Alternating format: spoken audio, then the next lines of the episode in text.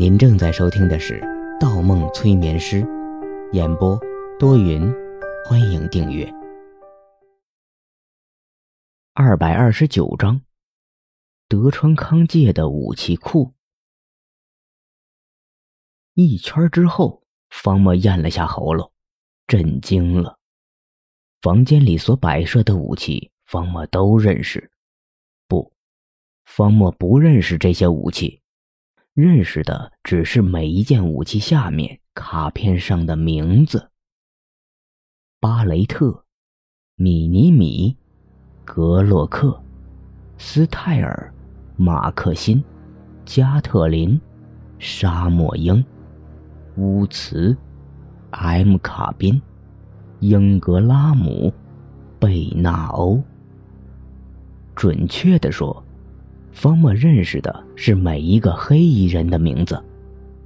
方墨将卡片上每一把枪械的英文名称按照读音译成中文后，发现每一把枪械的名字正是每一个黑衣人的名字。名字不重要，这些不重要。方墨掐掐眉心。目光再次落在卡片上那些黑色、红色的人名上。方墨接受不了猜想出的事实。德川康介连拍三次手掌，笑道：“你猜的不错，正如你所料。我手下每一个人的名字都是取自这里的一把枪。黑色的名字。”代表过去拥有这个枪名的人。红色的名字代表现在拥有这个枪名的人。我果然没有看错人。你的心智、思维都是上上之选。看到这些东西就能猜想到一连串的事情，比我外面那些手下强太多。他们只知道表现和献殷勤。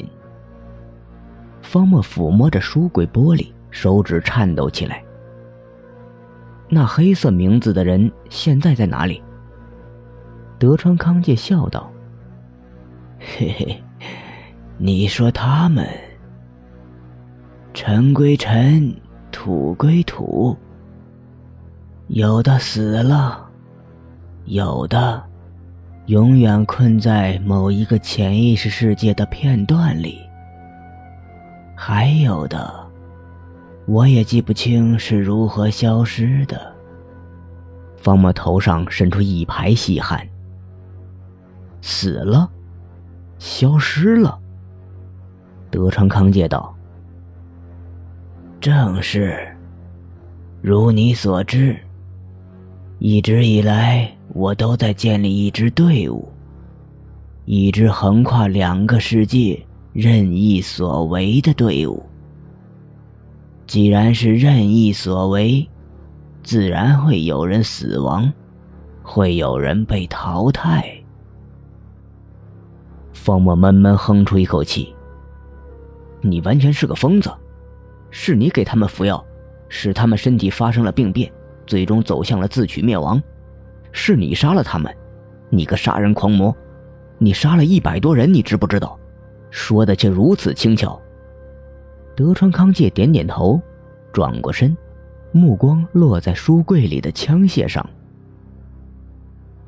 我不杀伯仁，伯仁却因我而死。好，我承认，他们的死与我有直接关系。但我不承认我有罪。我的确给了他们过渡阶段的药物，可你不要忘了，方墨，我同样给了他们能力，给了你能力。当你们运用能力在现实世界、潜意识世界任意所为的时候，你们就应该明白。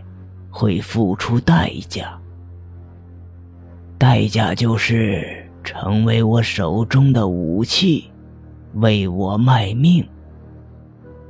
这是你们的荣幸。而我将每一个为组织牺牲人的名字，留在他们所对应的武器下面，已是他们死后最大的荣耀。我也算尽人尽义。尽人尽义。方墨眼中放出怒火。他们哪一个生前没有正常生活？是你强行改变了他们的生活轨迹，害他们一个个走上了不归之路。拥有这种能力根本不是什么荣幸，因为这种能力本身就是毒药，一旦使用就会上瘾，越陷越深，身体的病变越来越快，最后越来越接近死亡和疯癫。你个变态，你个毒贩子！德川康介又连拍几下手掌。你越来越让我欣赏了，方墨。我在你身上看到了二十多年前的自己。你比我外面那些手下强太多了。方墨一愣，不明白，在自己如此侮辱下，德川康介不但可以保持平静，竟然越来越欣慰起来。德川康介转过轮椅，重新打量起方墨。方墨，你知不知道，你身上有种东西，外面的人永远不会拥有。那便是杞人忧天的妇人之仁。方墨张着嘴，没有吱声。妇人之仁形容的多是优柔寡断之人，这种人难成大事。往往因为某些不忍而错失时机，铸成大错。方墨不明白这个词明明是贬义，可为什么在德川康介口中形容他的时候，反而带着难以表达的兴奋？德川康介说道：“方墨，我知道你现在在想什么。是。”妇人之仁的确是个贬义词，可我要告诉你，二十多年前的我和你一样，可能比你还要优柔寡断。就像你现在都身不由己了，还为一群早已死去、毫无关系的人鸣不平。但就是拥有这种品质的人。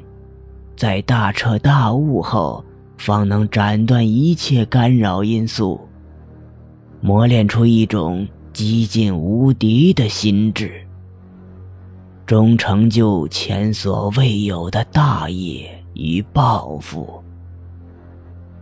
外面的那批人，可能现在比你心狠手辣，比你心智坚强，比你有能力。比你做事果断，但终究不如你。他们不懂得柔，所以成就真正的刚。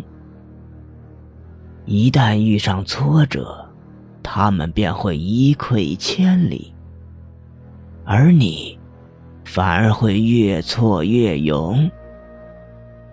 因为你心中始终有愤愤不平的信念，你会不断成长，不断修改自己的信念。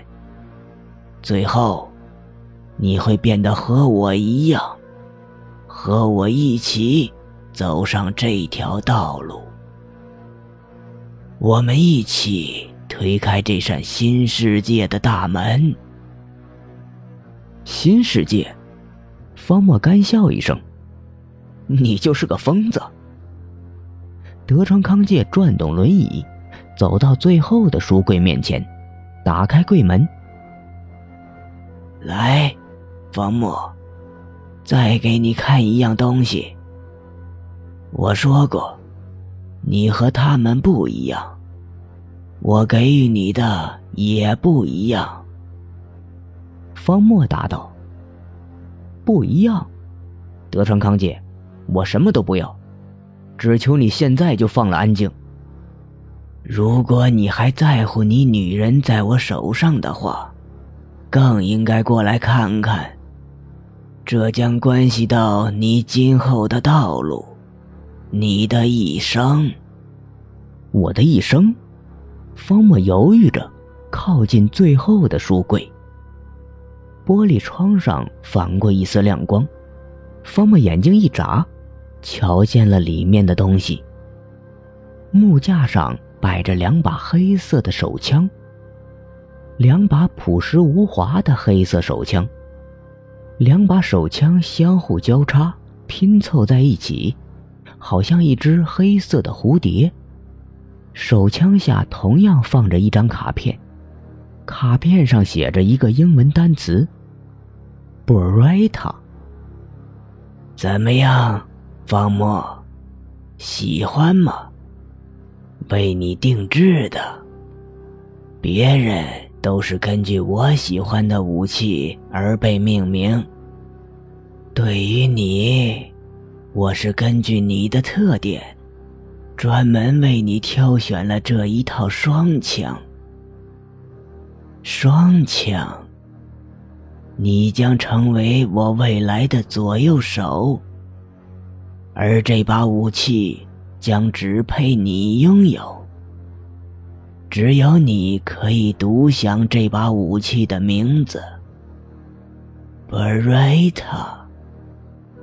双枪，为什么是双枪？方墨一触，倒吸一口冷气。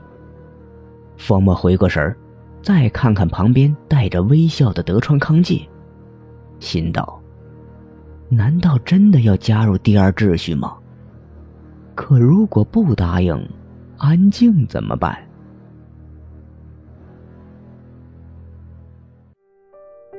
本集播放完毕，喜欢请投月票，精彩继续。